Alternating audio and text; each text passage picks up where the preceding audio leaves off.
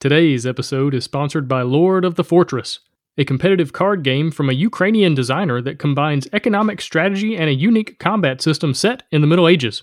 You have to manage the game's resources wisely, quickly build an independent economy, and gather the best army to win many battles on the way to victory. The main mechanisms are deck building, resource management, troop management, area control, and secret movement. The game is for 2 to 4 players, takes about 30 minutes to play, and offers a ton of tactical gameplay. Lord of the Fortress will launch on Kickstarter on March 31st, so be sure to check it out. If you're looking for a quality Kickstarter marketing specialist, I recommend the folks over at Next Level Web. They charge flat fees with an easy monthly agreement and they get serious results. Their goal is to get you funded on day one, and their rate of success for that is above 90%, regardless if you're a veteran or a first time creator. As a client myself, I can personally attest to their quality as they have helped me raise tens of thousands of dollars for my own projects. So if your email list looks pitiful, but your game is awesome, head on over to nextlevelweb.com slash Kickstarter and take your marketing to the next level. Hosting for the Board Game Design Lab podcast is sponsored by Quartermaster Logistics, the leader in crowdfunding fulfillment and warehousing. Check them out at qmlogistics.com. Welcome to the Board Game Design Lab podcast, a proud member of the Dice Tower Network. Each week, we want to bring you an insightful interview on a specific topic in board game design to help you design and create games people love. And now, here's your host, Gabe Barrett. What's up, my friends? Welcome to the Board Game Design Lab. Today we're getting asymmetrical, talking about asymmetry in games. What does it look like to design a game where you got different factions? And when I say different, I mean real different, playing totally different ways, eh, different mechanisms, different things going on. How do you do that effectively? And we're talking to Floyd Liu and Stephen Schwartz, design team. We've been working on a game called Slash and Spells, which is a very, very asymmetrical game coming out from Burning Forge Games. Gentlemen, welcome to the show. Thanks for having us, Gabe. Thank you, Gabe. Yeah, really glad for you guys to be here. Slash and spells. You know, I was looking at the mechanisms, how the characters work, the heroes, and all that. It's like, okay, this this got a lot going on. These these are some very different characters. This is not just, hey, this is the one that moves fast and this is the one that hits hard. Like, no, you've got a lot of differences uh, in your game. It reminds me of games like Root, like Vast, like Merchant's Cove, where each player is kind of got a different thing going on. So I'm excited to just chat about how do you do this? How do you do this effectively? What are some of the, the design challenges that y'all ran into? But before we get into that, uh, who are you? How'd you get into game design? All that kind of thing. And Floyd, let's start with you. So I started game designing about seven years ago. Um, I made this racing game called The Refuge, where you run away from zombies and throw your friends off the curve. And I just made it for fun, and actually, people thought it was great. Then I started to make other games, and uh, here I am. Gotcha. In some way, or at some point along the way, you met Stephen, and so Stephen, tell us, uh, you know, how you got into game design, and then how Floyd got to be involved with this project. It's funny because uh, my journey's not necessarily typical, or maybe it is. I don't know. I just loved video games and played a ton of board games as a kid at my grandma's house in New York, and it just bonded me with family and friends. And so I just thought, hey, I want to build a board game because I'm passionate about this. And it's funny, I ran into Floyd a while back at a designer meetup here in the Bay Area at a game castle. And we've stayed in touch and I tried to build something and and that's kind of how we coalesced and that he's been a great mentor in the process. Gotcha. And then so Stephen, you were you were already working on slash and spells and then Floyd came along and joined the project? Yeah, honestly, he saw the really early prototype and I was just crazy enough to work on it for a while. And then as it was progressing along, yeah, he advised that, hey, this is not bad, but you know, if you really want to be serious, it still needs a lot of work. And so we spent a whole year working and rebuilding it from there, um, which is an amazing process. gotcha. And then from the beginning, was the game already asymmetrical? Was that the plan early on? Oh yeah, so the game is heavily influenced from a lot of you know video games and fantasy themes throughout you know my life, and essentially what I wanted to build was something super fun. And that comes from asymmetry. I want to play different things. I want things to feel unique. And so there was always a lot of asymmetry in the game, but when me and Floyd started working on it together, we took my systems and really sat down and made them more straightforward, as well as we made them more deep. Gotcha. Yeah, and I think with the success of games like Root, which has made a gazillion dollars on Kickstarter, uh, Vast had a lot of success. Merchant's Cove has had a lot of success. There's a lot of games coming out now that have a ton of asymmetry, and they're being they're really successful in the marketplace. So I think we're going to see more and more of those games as people play them and go, "Oh, I could I could do something like this." And as publishers see that gamers really like these things, and so they're obviously going to make more games that that cater to that side of the industry. And so before we get into kind of specifics, let's get a good working definition. When when we say asymmetrical game, I feel like that could kind of cover a lot of different things. So Floyd, when when you think asym- asymmetry, an asymmetrical game, what does that mean exactly? I think that when we as designers put something down, we kind of want to see something that is cohesive and that players uh, follow a rule uh, by. I think when we say asymmetry, um, there's a lot of different ways that people think of doing, which is like character, thematic asymmetry. Uh, there's um, mechanical asymmetric and then there's completely different rules and objectives for each character.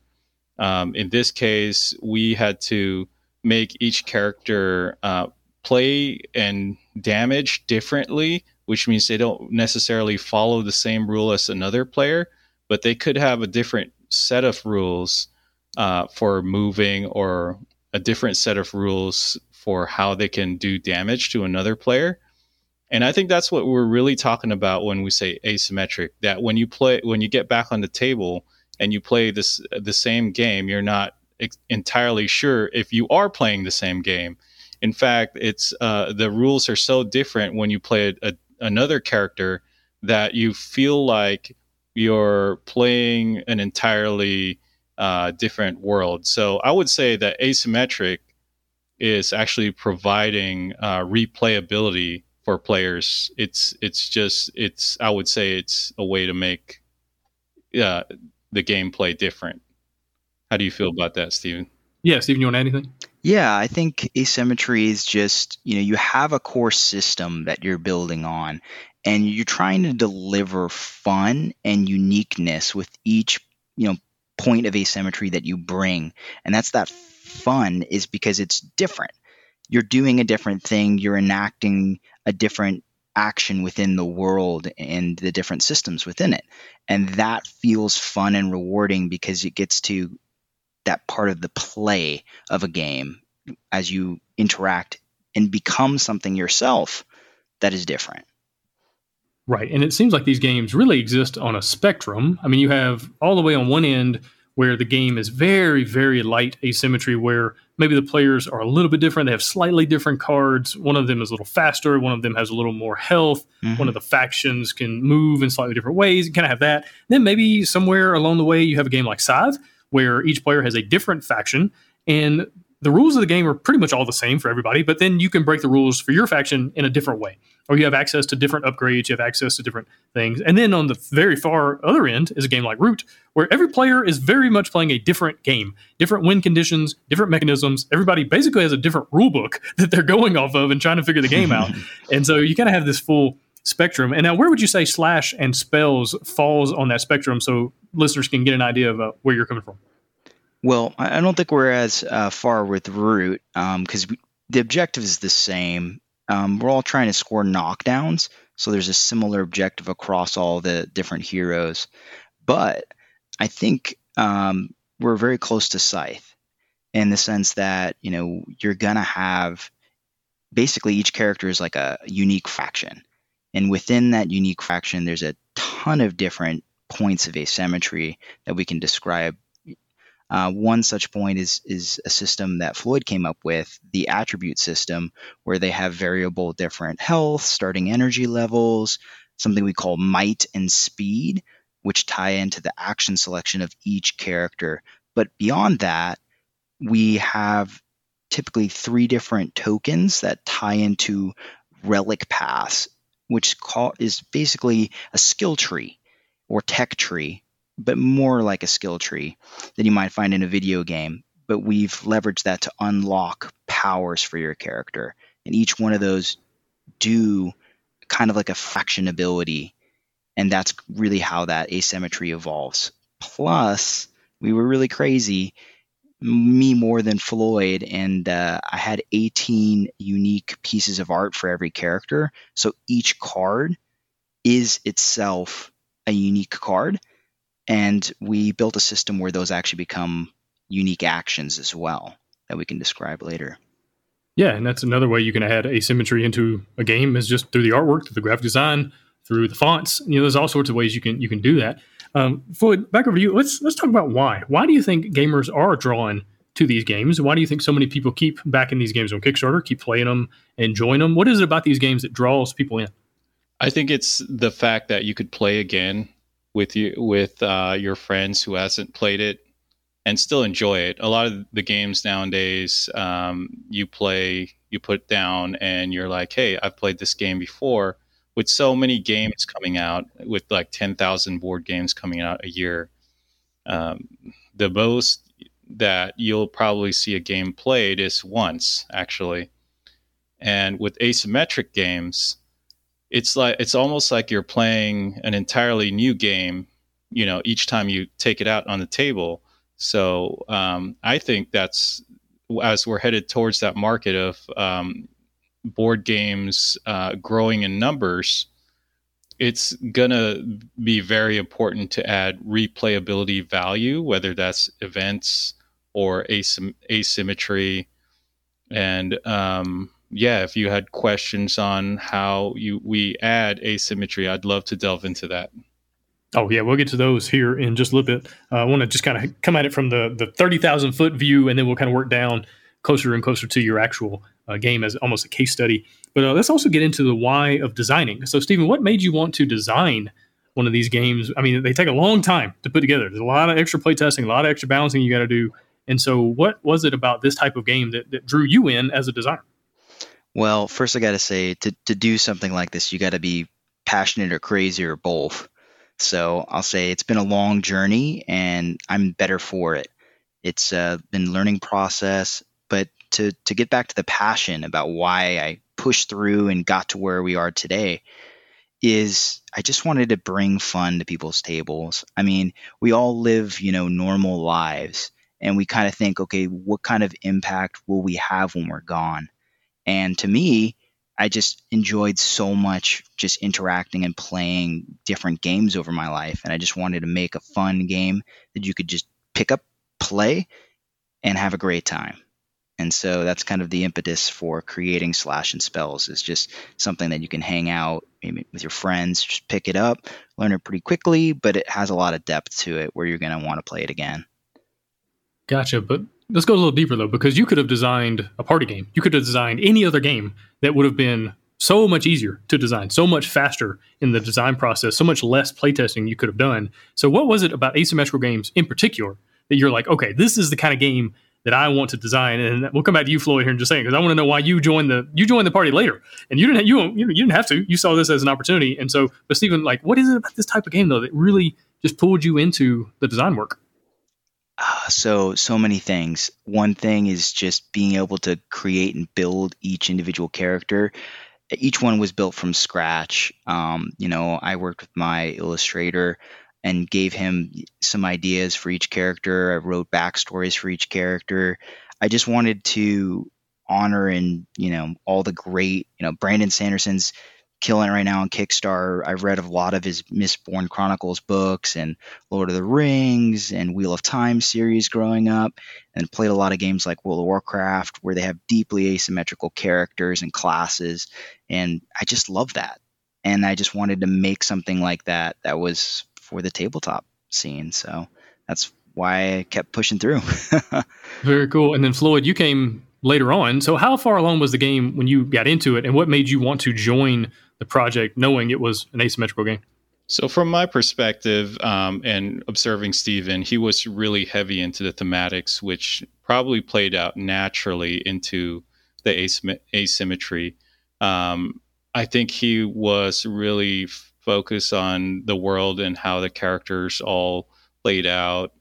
Uh, I hopped in uh, because I saw what he was doing, and I think um, Stephen it was really passionate about this project. uh, the art looked great already. Uh, so I thought there was an opportunity there to complete the project using the experience that I had uh, in game design and add value to it. Um, how would you would you say that Yeah. is true, Stephen? That you were really passionate into the you were character? underselling what and what my game was like before. My game wasn't bad. It was actually fun and, and more light and easy to play. But Floyd just has a, a really good mind for systems, streamlining things for players, while also looking to add kind of systems that players are going to come back and want to learn and, and deep dive on. And so I think I would say that I, I I grew and there was a lot of great people that helped me and influenced the design while I was working on it before Floyd Floyd came on. But Floyd really looked at a lot of the systems that I put in and found ways to optimize them, change them, improve them.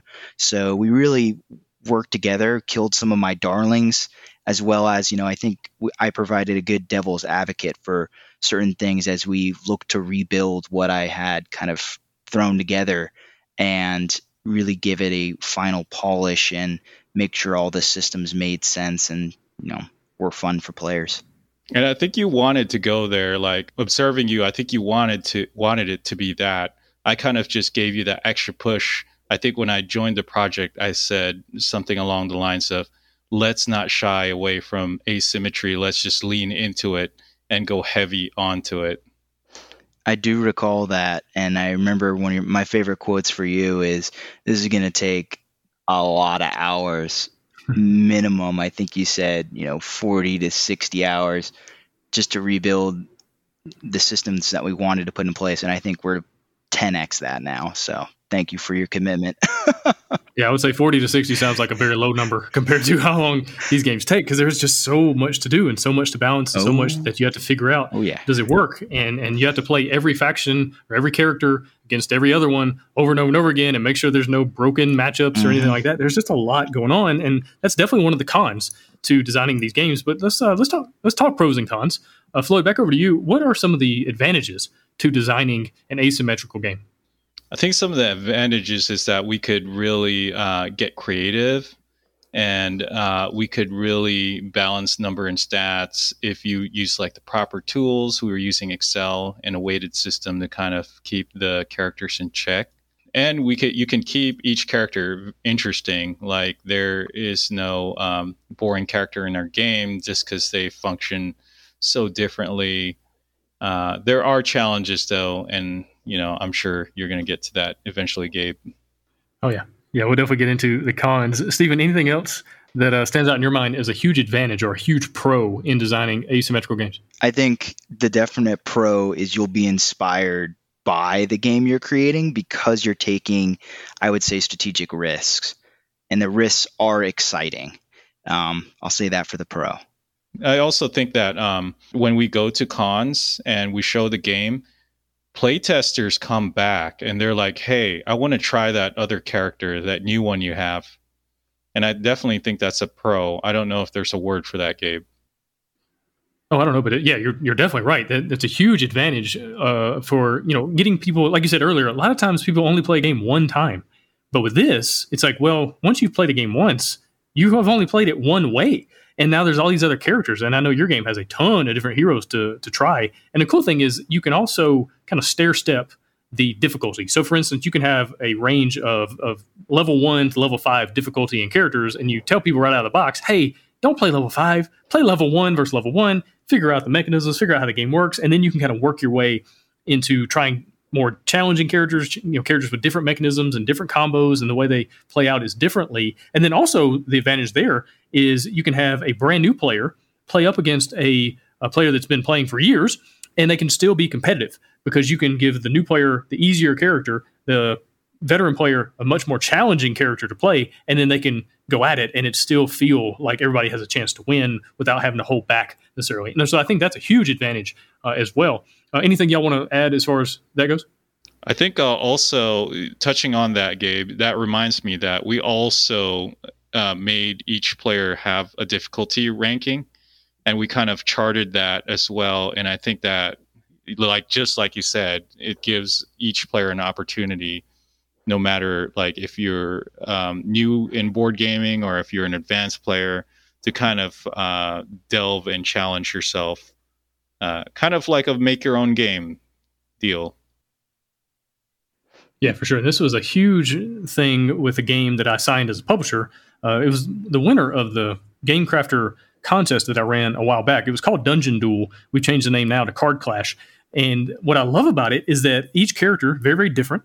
Uh, you're just playing cards. You know, it's not there's no board. It's just a card game kind of thing, a dueling card game. But it's great because you can have a kid, you know, a 12 year old, play up against their dad, and it can still be challenging. Like as a dad, I can still play as hard as I can, and my my kid can play as hard as they can, and we're going to see who's going to win. Like we don't have to, I don't have to hold back, you know, because they're playing the easier character. I'm playing a character that's a lot more going on, a lot more to think about, and it's it's fun that way. It's not like a lot of kids games or a lot of family games where it's like, okay, I'm gonna if I play hard, I'm gonna win because I understand how that this game works, and you're 10 and you have your, your brain only works so well you know and so but when you have these asymmetrical games you can you can have that balance the game balances itself in that way right? So uh, i think that's a huge huge thing. Um, but let's get into some of the cons some of the negatives. Uh, stephen you know you've been working on this game the longest and so what are what are some of the some of the the downsides? We already talked about where they take a long time. There's a lot to balance. There's a lot of playtesting what else have you found is a disadvantage?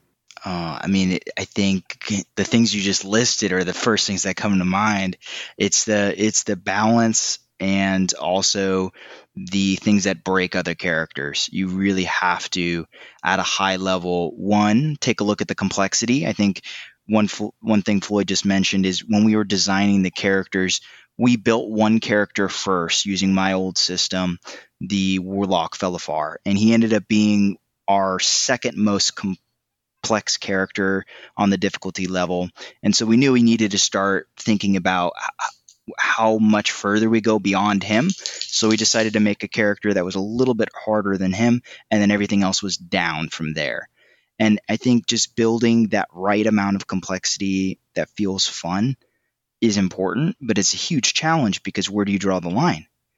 You know, because one person might say, you know, I want it super complex, and that's fun for me but you really have to think about strategically how do you take sky's the limit if you go super asymmetric. So you really have to constrain yourself. And i think what me and floyd really struggled with at the beginning was build the underlying balancing systems for all the characters in one go. So we ended up playing the characters against each other in tts uh, and then really refining the first two or three characters we built. And then as we built the other couple so to make it six total characters, we actually had to go back in and tweak some tiny bits and pieces here to align with that total overall system that had evolved during the game design process. And you have to be willing to do that because I think your initial choices might be in the right direction, but will need a lot of course correction along the way as you're evolving such a deeply asymmetrical game. Yeah, it seems like you you probably want to start off with a very basic game, make sure the core mechanisms work and then start adding the differences, then start adding the complexity. Otherwise, you're not going to know what's broken and why if you start off with a super asymmetrical, super complex game, it's going to be kind of hard to figure out why it doesn't work. And the odds of it not working at the beginning is basically 105%. And so it's it's probably easier to start off with something a little more basic and then ramp ramp up the complexity after that. Floyd, is, is that your experience here where, where you kind of want to start off with something a little bit on the simpler side and then go heavier and you know lean further into the asymmetry? Yeah, the, most definitely, you got it on the nail, and I think um, that's something you just learn as a game designer going forward. That you have to build. What I taught Stephen was the bare bones first, and the skeleton. Like after you add the skeleton, then you can really um, make each part asymmetric. Um, so I think the skeleton is basically how I imagine the core system would be, which is like if you were to invent um, chess, for example, and all the rules around that. Asymmetry would be every, anything ar- outside of it that kind of twists and turns the actual game. Um, though there are a lot of challenges, uh, any small thing that you add into this machine will clog up any cogs. So once you have, do have the core system, you definitely do not want to touch any of the core system at all. right. Otherwise, you're going to have to go back and change everything else potentially. If you, you know, if you're if you're building a house and you, you lay the foundation and then you start putting up the walls and the, and the, roof and all that, and you go, oh shoot, something's wrong with the foundation. Well, you got to take down the rest, everything else. You know, the walls, the roof got to come back down too to fix the foundation or move it or change it or something like that. But it seems like if you were going to design chess, you probably want to start off designing checkers and then evolve it into chess. You know, exactly. get the movement down, right. get the board and the size and the colors and like different things like that, right? That's the kind of the foundation of the game. And then you go, okay, now here's a piece that can move all the way to the other side of the board, but only on the diagonal. Here's a piece that can move all the way to the other side of the board, but only in a straight line. You know, and then you start adding the extra interesting parts, the complexity. But you want to make sure checkers works first and then kind of dive into the, the chess part. Stephen, you want to add anything? No, that's a, that's a beautiful analogy. I think you definitely want to do it that way. Um, but if you're crazy, you could also do it backwards. And did you did you do it backwards? No. So okay. I think I, I started off backwards and then Floyd took me forwards. so I guess the answer is yes and no. Uh, I okay. think I started with a really simple version of slash and spells, but it was so simple that it was boring um, to get the first part of it going. And so I actually had to go back to the drawing board and kind of get more crazy and like do some cool stuff. Um, but then, you know, you have to find the core systems and, and those were changing when I was first really in the design and iteration stage when we were really early on and it was just me and I'm just trying to learn how to be a game designer and I'm reading books and trying to talk to people and, and get an idea of how all the systems function and what's good game design. So I think if you can start clean and work your way up, I think you're going to be more sane. Um, but if you're trying to create weird systems, I don't think it's necessarily a bad thing to to get creative and then dial it back and start at the the bare bones again. Right. There's no necessarily perfect way to do any of this. It really just comes down to your personal style and, and kind of what you you are getting excited about. I think passion, like you said at the beginning, is so important for a project like this. And so if you start off a little bit too vanilla, a little bit too bland, then you might not actually have enough enthusiasm to finish it. It might be like, ah, it's just too boring. And so starting off with something that is a little bit more complex, a little crazier, might not be a bad thing, but then figuring out, okay, how do I dial it back and just make sure that the systems in general work well. I remember interviewing uh, Brad Talton Jr. from Level 99 Games. I think this was years ago, but uh, he's designed quite a few asymmetrical fighting games that's card based and, you know, kind of back and forth playing cards. And his point, one of his main points was to design a system that is the kind of core that is fun. Like make sure the core bottom part of the game foundation system is enjoyable then start adding in the interesting ways for the game to kind of break itself right? For the game for the characters to, to do things differently to mess with that core system in different ways and play off of each other in different ways and combos and things like that. But if you if you start off with a game at its core that's not fun then it's kind of hard to make it fun later. Like you can add some interesting gimmicks. You can add some spice in there but if if your meat is stale then it doesn't matter how much spice you add onto it, right? If, if the meat is rotten, then it's you know adding a bunch of salt and, and delicious other stuff on top of it might not actually be what you need to do. So that's great advice, and, and it goes back to that checkers analogy. You know, checkers is fun. You know, jumping over someone that's joyful. Chess, another another level on that. Yeah, absolutely. All right, so let's uh, switch gears. Let's go back to something you mentioned early on, or just a little while ago with Floyd, as far as like ways to add asymmetry. So, what were some of the things that you came into this project or projects in general that have asym- asymmetry?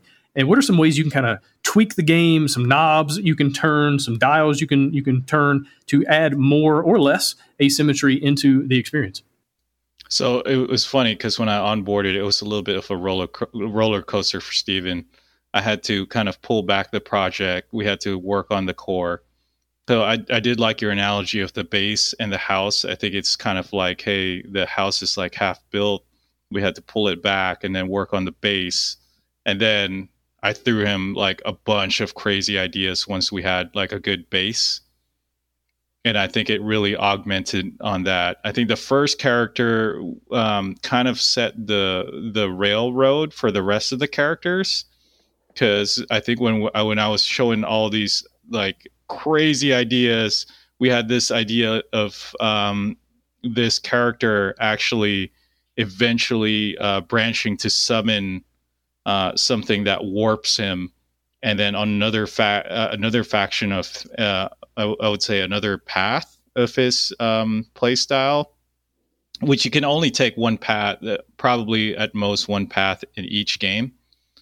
Um, but another path was he had a totally separate skill tree that you grew, um, which eventually the thing that actually moves the tracker that moves the skill tree when you max that out, it actually comes out into the field and helps you fight.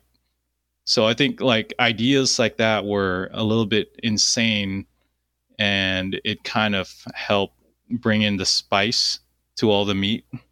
Gotcha. And it's also going back to kind of what we were talking about earlier is it's almost a, a, a, disadvantage here because you can do so many different things. You don't have a closed system that all the players are playing inside of you have a partially closed system, but then all these options, right? And you can add so many different mechanisms. Like maybe one character uses deck building, the other one uses dice rolling or dice placement or bag building. Like you can do so many different things, mm-hmm. and that can be mm-hmm. challenging because it's too many options, right? And, and it can be hard to stay focused. And so, Stephen, what would be your advice as far as how to stay focused? How not to just overwhelm yourself with options and opportunities and have 47 characters in the box that all work in totally different ways what do you do to stay focused and kind of keep the game cohesive and then maybe add you know add to it later maybe in expansions things like that but how do you stay focused i think it's a great question now i think we definitely approached it from the mindset that we can do some really cool stuff with the characters but we really only want to have three of the six characters kind of have some more intricate systems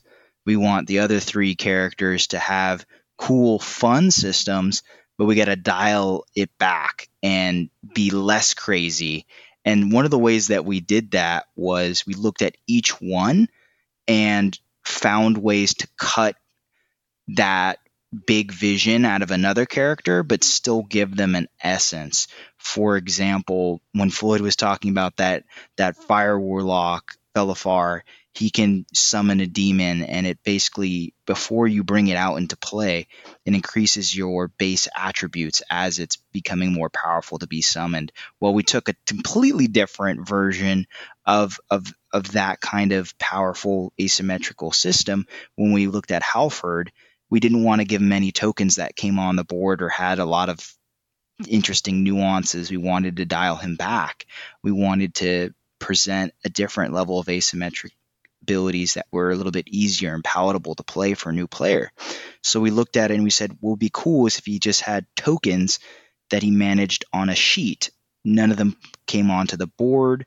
There wasn't no uh, positioning you had to factor in or look at, um, but it just would change his gameplay completely. But it's an easier system to have a stance affect every card you play versus you have a token out there that does a special unique thing and you have to keep track of it and it's you know positionally aware so we looked at each part of the game and at a high level just thought hey we need to add complexity but we also need to remove complexity and that kind of dictated the asymmetry that we put in each one so that we can deliver a game that's playable by you know young kids to you know a more senior hobbyist we have uh, a character, Risha, that I think Floyd absolutely loved designing uh, because it's extremely out there on the asymmetry side. Yeah, and if you have a rating system, you can also let that be your guide for the number of characters. So, for instance, this is something we're doing with Card Clash. There's a whole bunch of level ones. There's a few less level twos, a fewer, few less level threes, a few less. Like there's there's fewer and fewer as you get up the the difficulty rating scale. And it, it just kind of makes sense because for the most part, you're going to have players that aren't veteran players, right? They're coming in, they've only played the game zero times to a handful. And so, for the most part, you want to give them as many options as possible. And then, as they get familiar with the game, then they can kind of move down the rating scale. And but you don't need as many characters because you're not going to have as many people playing those characters. And so, I think that could be helpful as well as far as like limiting the number of characters, number of components in the box. You can use that as kind of the constraint on it.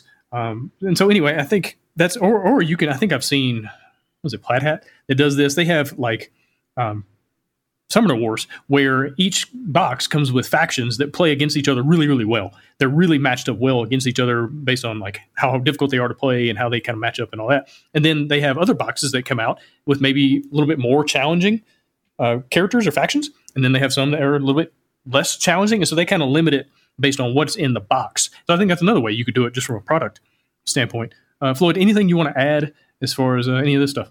Yeah, I thought uh, we could touch up on some of the tools that we use. I think uh, we were using a lot of like shared documents like Google Docs, uh, Google Sheets, and we were um, communicating. It's important not to choke out your code designer and vice versa, and always throw in a little joke in there um, to make them happy. But definitely, um, you know, like I think Stephen had this really cool um, uh, Excel to to Illustrator parse data, and I'm sure there are other, there are other softwares for this, right, Gabe? Where you put in the uh, text on an Excel sheet, then you hit save, and then it'll upload all the cards. Um, so those were kind of like the managing tools. Any any other tools that we use, Stephen?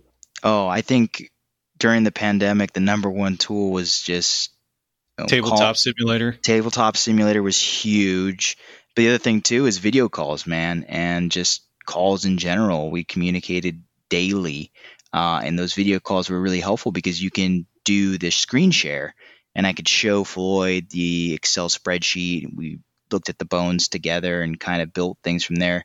And I know you're referring to InDesign data merge, which has been absolutely fundamental because we changed values for cards um, each character had 18 cards, so it adds up to like 100 cards that we were going in and modifying on a weekly basis, moving the numbers around, adding some additional abilities here and there, and then balancing that. I think you know you got to be organized. There's tons of game files, uh, art, graphic features, things here and there, and I think one of the most important things about if you're going to build asymmetry, you got to be really organized and you got to have kind of a high level roadmap for practically everything. yeah, that's a good point because with so much asymmetry going on, you're going to be tweaking a lot of the numbers, a lot of the abilities, a lot of the ways that the game uh, works. And so, yeah, data merge is so helpful. It's it's been a, a lifesaver for a lot of the projects I've been working on lately that do have just a lot of stuff going on. And as you do a playtest, you're like, okay, let's let's go back to the drawing board on this and let's change these numbers and to not have to go in and to individually change every single card. And oh man, it just yeah saves a ton, a ton of time. Amen. But uh, let's get into into that side of things. Let's talk about balance. I feel like that's one of the most challenging aspects of any of these games, especially the more asymmetry you have, because you don't want one faction just to dominate everybody else. You also don't want to have a situation where, okay, if player one chooses character A and then player two gets to choose, well, they go, oh, well, this is the obvious choice to play against that character. And now I'm going to win, or I have a much better chance of winning. Like you don't want the game to be solved before people even play, you know. And so you got to figure out like how the matchups are going to be balanced and, and all that kind of thing. And so, Stephen, let's talk about maybe early on what you were going through as far as balancing the game, and then Floyd will let you come in and, and talk about kind of the the next stage when you came on board and, and did a lot more figuring that out. Yeah, um, I think back then there wasn't as much of a deep strategy as there is now in the game. I would say it evolved from more of a casual game uh, to something that's maybe competitive in nature because of how structured the systems are now. But to go back in time, um, the systems were pretty easy. There wasn't a ton of deep, deep strategy for each character. They each did different cool things, and it felt like there was a story being told. But at the end of the day, I think that the mechanisms weren't as polished, nor were they as well thought out. We spent a lot of time kind of agonizing later on about it, but I'll let Floyd kind of cover it because the early version of the game wasn't bad. It just isn't as good as it could have been, and that's really where we took it. Yeah, Floyd, go ahead. Uh, talk about like how you took the game to the next level, especially when it comes to balancing each character. So it's funny because I've spent like my entire seven years uh, building symmetric games, and symmetric games are tricky because they're really hard to balance all the systems. You have to make sure everything's on a matrix, all the numbers are adds up, all the cards are equal. Um, so building like an asymmetric game, I think kind of you have to kind of split your mind in two. One is the core system has to be symmetric, then then you can twist it and add all sorts of things. So how we really dealt with this was we tackled each character one at a time. After we had our core system in place, we tackled each uh, character one at a time. Then each one of their arcs arc lines uh, one you know one day at a time. I think uh, Stephen was on a call with me an hour a day. We set a cadence in there to to um, ring at four o'clock to five p.m. Then we were um, fine tuning the numbers. We were brainstorming. Then we were fine tuning the numbers on a spreadsheet. Uh, we used a weighted system where um, everything uh, we had to basically take um, all of our stats and make sure uh, we knew what our metrics were. So, like for example, two movement equals one attack, or you know one one might equals you know two damage in cards. So we we we really laid it out and understood, you know, where all our metrics were. That way, when we twisted something, we could go back and say, okay, this doesn't add up because on our spreadsheet it doesn't add up so I think that was a good uh, volume. Then we had to keep a log. Um, I think the log is very important. Whereas we, you know, Stephen was just pl- pl- plopping down where um, we had made changes on Word, just so we can look back and say, "Hey, we made this change because of this logical reason." Um, because you know uh, two speed does not equal one damage, or we made this change because um, um, a player when entered here there was a bug where another thing triggered. Gotcha. And let's keep let's keep talking about this fully just for a second. Let's talk about how to do that effectively as far as figuring out how much how many values are, are, worth other values, if that makes sense. Like you mentioned, you know, one speed being worth two damage, something, something like that. I know some games they'll say, okay, every character is different, but they all have the same total number of points. So, for instance, they have 20 points in speed and accuracy and strength and, and all these things. And so the way that the numbers play out is different on each character, but at the end of the day, they all have a, a total of 20 versus some games that say, hey, some some characters have 10 and a really amazing special ability. Some some characters have 20 points total, but a really just kind of mediocre special ability, and that's kind of how they balance things out. But what would be your advice for a designer to figure out like how to put a number to things so that things you know are a little bit easier to balance in the spreadsheet and you don't have to play test it a million times just to kind of know for sure. You can maybe know just by looking at the numbers. I think that it gives you a general idea but definitely slowing down sitting down and kind of um, writing stuff out. Like if one movement equaled this um, then putting it to the test will actually get you a better understanding of um, how logically uh, numbered your your uh, all your criterias are, and I think just by understanding your game fully, like um, uh, obviously there's a lot to think about. There's um, there's so many factors that could get into play. Uh, but I would consider it more of like a problem solving kind of thing, whereas you can sit down and really think about it and say, what does one damage really mean, right? Does one damage really mean that I'm playing a full card? Well, what's the average damage of a card?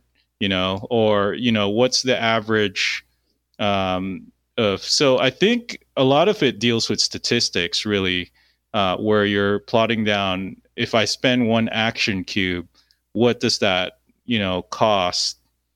Uh, so a lot of also like if and uh, logistics and just kind of sitting down and doing even if you don't know a little bit of math maybe ask like a math teacher if any of this makes sense right and again this is where spreadsheets can be very much your friend and all the math that goes on behind the scenes in, in those. Stephen anything you want to add as far as balancing yeah. or, or, figuring out values? Go ahead. i think what floyd was really describing is, is genius because it boils down to basically what he was saying is in our game one of the things that we used as kind of like a guiding light for the balancing and kind of figuring out that core system was our game centered around action selection, which is a pretty straightforward system where you'll, you'll take an action of six different base actions, and those actions tie into pretty much every system of our game.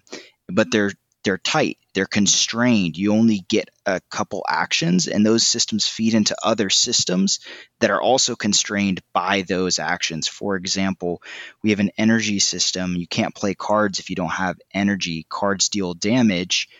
Actions could also deal a small amount of damage with a basic attack.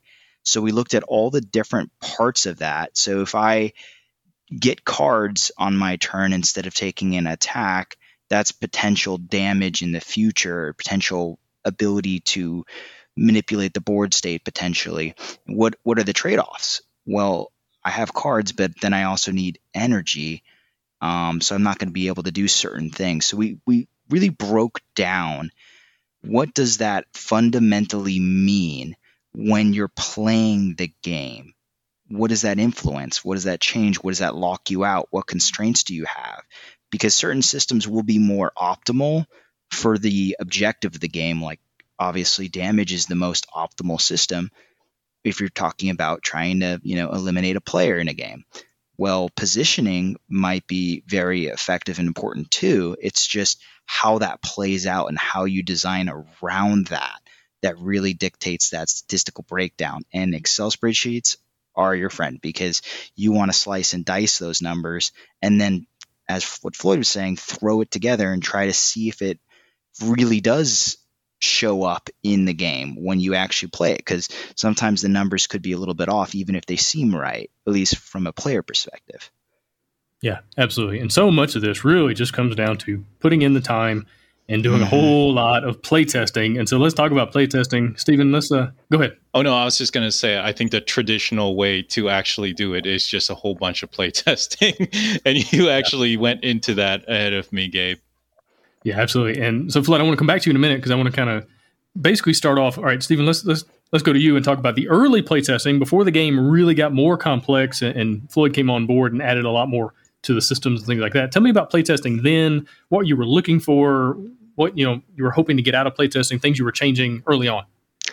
Yeah, so I was just looking at the characters. Once I had kind of defined their their asymmetry and their path, it was mostly just balancing and just seeing what people liked about my core systems at the time. And you know, like I said before, some of the core systems were less intuitive than they should have been. And so during playtesting, I would find, oh wait, this this system is not very intuitive. People want to do X, Y, and Z, but my system's constraining them, and so they feel like they're having fun in other ways. So that the overall, you know, feedback from my game was, oh, this is fun, but X, Y, and Z are interesting, and maybe you know, it impacted my play here. So I liked this part right here and I like this part right here and I had fun overall, but this thing seems a little confusing or I just didn't like it. So I would discover those types of things uh, during the playtesting and I would try to refine that. But to be honest, uh, the game was lighter and it was a bit lost in the sea of where I would end up. I felt pretty happy about where I got to on my own before I brought Floyd on, but I have to admit, having worked so hard with Floyd, and have that kind of co-designer having a partner and just having someone to be a devil's advocate for every idea that you have or want to do really adds so much value. I, I, I don't know if I could do game design solo. I think having a partner in anything you do is just so healthy for mental health, but also just if you have a good or bad idea, it only gets better when you work with someone who is also an advocate for building good things. Well, it gets back to the the old school saying is if you want to go fast, go alone. If you want to go far, go together. And so that, I think with a project like this, where you have so much to do and there's so many characters to balance and so many things to figure out, mechanisms to make it work, having somebody else there to bounce ideas off of, to be an accountability person in your life, but also just to play test. Right? You know, I design a lot of solo games and so I don't have to go very far to find a playtester. Here I am. But if you're designing a dueling game, if you're designing a game with a lot of asymmetry, a lot of factions, stuff like that, just having another person on board on the team that is a guaranteed playtester is so huge and will speed up a game's design by leaps and bounds, just having that other person on board. And so, Floyd, let's move it over to you. Let's talk about the the playtesting when you came on board. Now you're making the game more complex. Now you're leaning into the asymmetry more. So what were some of the things you were noticing? Maybe some things that were changing, things you were writing down as far as those playtesting sessions were going. So definitely agree that I think that having a co-designer, I think, is really helpful. I mean, Stephen is, you know, catching everything that I dropped the ball on. Um, I'm not really good at writing or remembering stuff or writing down stuff, but I am good at the uh, creative and engineering part of like core mechanisms and ideas. And I think we were working really well together. Um, I do think that uh, a lot of the challenges that we had was mainly because of um, just by the complexity of each character. It took a lot of time to crank out. Um, Gabe, what was the question again? I'm I'm sorry. I kind of yeah, no worries. So, looking at the uh, the playtesting sessions, once you came on board, right? So now the game's getting more complex. You're adding more things to it. You're leaning into the asymmetry. Tell me about those playtesting sessions, what you're noticing, maybe some things that changed uh, when you got into actually, especially when it got into like blind playtesting and, and playing, uh, with, you know, unguided with other uh, people, and so they're just trying to figure the game out. Because then, I mean, all bets are off. Then, you know, if you're not around, or if you're just going to kind of sit back and watch to see how the game plays out, you know, tell me some of the things you were noticing during those sessions. Ah, so I, I was originally a playtester, and um, I think that uh, the from our uh, when I got went on board, I think our playtesting focus shifted entirely. Uh, we were looking more at uh, very specific and narrow uh, things rather than broad things. I think um, as a designer, uh, you really ought to be um, a painter. You're painting an empty canvas, and when you're playtesting, I think you really need to know what kind of questions to ask and what kind of feedback to take in and what kind what to reject. But always keep an open mind and always listen. And i i showed Stephen this that we are the engineers. We're just you know putting stuff in a sandbox to kind of or the microscope to kind of look at things so when we would play test them we would actually have a talk ahead of time to prepare what they what playtesters would possibly say, but we wouldn't tell them what that thing was. And uh, if they did say it, then our suspicions uh, would be confirmed by the playtesters. Uh, anything to elaborate on that, Stephen? Yeah, I think that's a really good point because that is essentially what you help me do better is you know as a playtester sometimes and a designer we're maybe inserting asking too many uh, questions rather than just letting people speak and in that speak that free speak there's a lot of nuggets there but if we don't do the work beforehand to understand what potential problems may or may not be coming up where things are the most fun or may not be the most fun. You know parts of the game that we're working on tweaking but want to get like unsolicited feedback on those are all great points. But another thing that you did when you came on board is we just started reaching out to a lot of uh, really well and competent designers, people who break games and really have them try to break our game. We wanted people to find bugs. We wanted them to test to see how bulletproof we made our systems. Um, and that was a great next step uh, and, and something that I wouldn't have had as much resources in that department since you've been in the game industry for longer you have more connections with people who are just really good at ripping things apart and finding bugs and breaking games which i think is super important because every now and then you will find small edge cases that you need to remove and we got a lot of them out. Yeah, and I like the idea of writing things down ahead of time that you're looking for. You know, there's a huge difference. This is something designers, just especially new designers, really need to figure out is that there's a huge difference between playing your game and playtesting your game.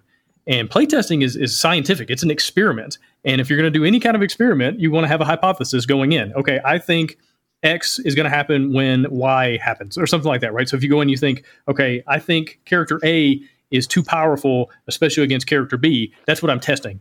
And sometimes you want to tell the playtesters going in, you're like, hey, I think the combat system needs a little bit of work, or I think my economy is a little bit too restrictive, or something like that. And so I want you guys to be on the lookout for X, Y, and Z because that's really what I'm looking at in this game. Other times, you don't want to say a word and you want to see how it plays out. And is the combat too restrictive? Because sometimes playtesters are a little bit too focused, they're a little too intent on figuring out is this broken or not, and you might you know sway the results. But the main thing is, like you said, write some stuff down, go into a test like a test. You're doing research, you're doing an experiment, and then see what the evidence shows at the end, see what the data shows at the end. And so I think that's a, a great, great point there.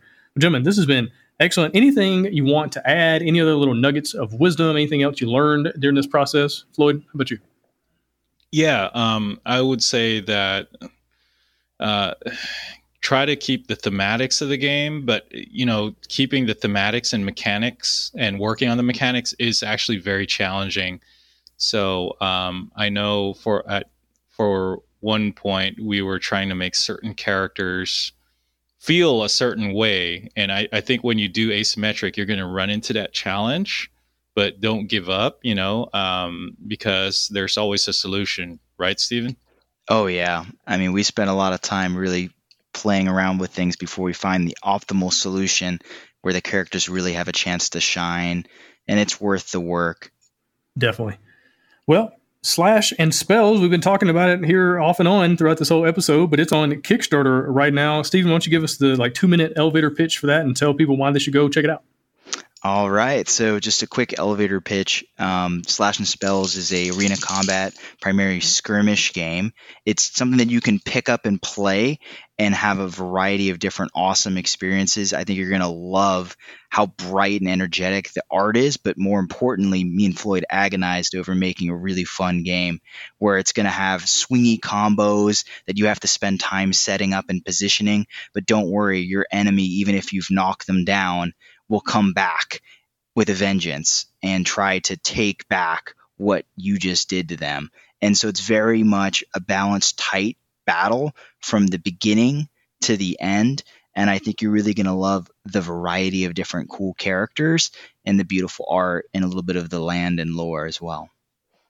Awesome. Well, gentlemen, really appreciate your time. Really appreciate you joining me here on the show. Good luck with the Kickstarter campaign and everything else you got going on right now. Thanks again. Really appreciate it. Thanks, Gabe.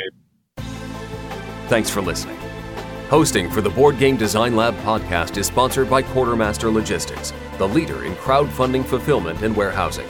Check them out at qmlogistics.com and find all sorts of game design resources, bonus material, and chances to win free games at boardgamedesignlab.com.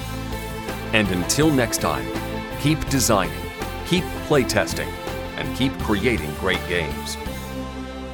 Did I mention keep playtesting?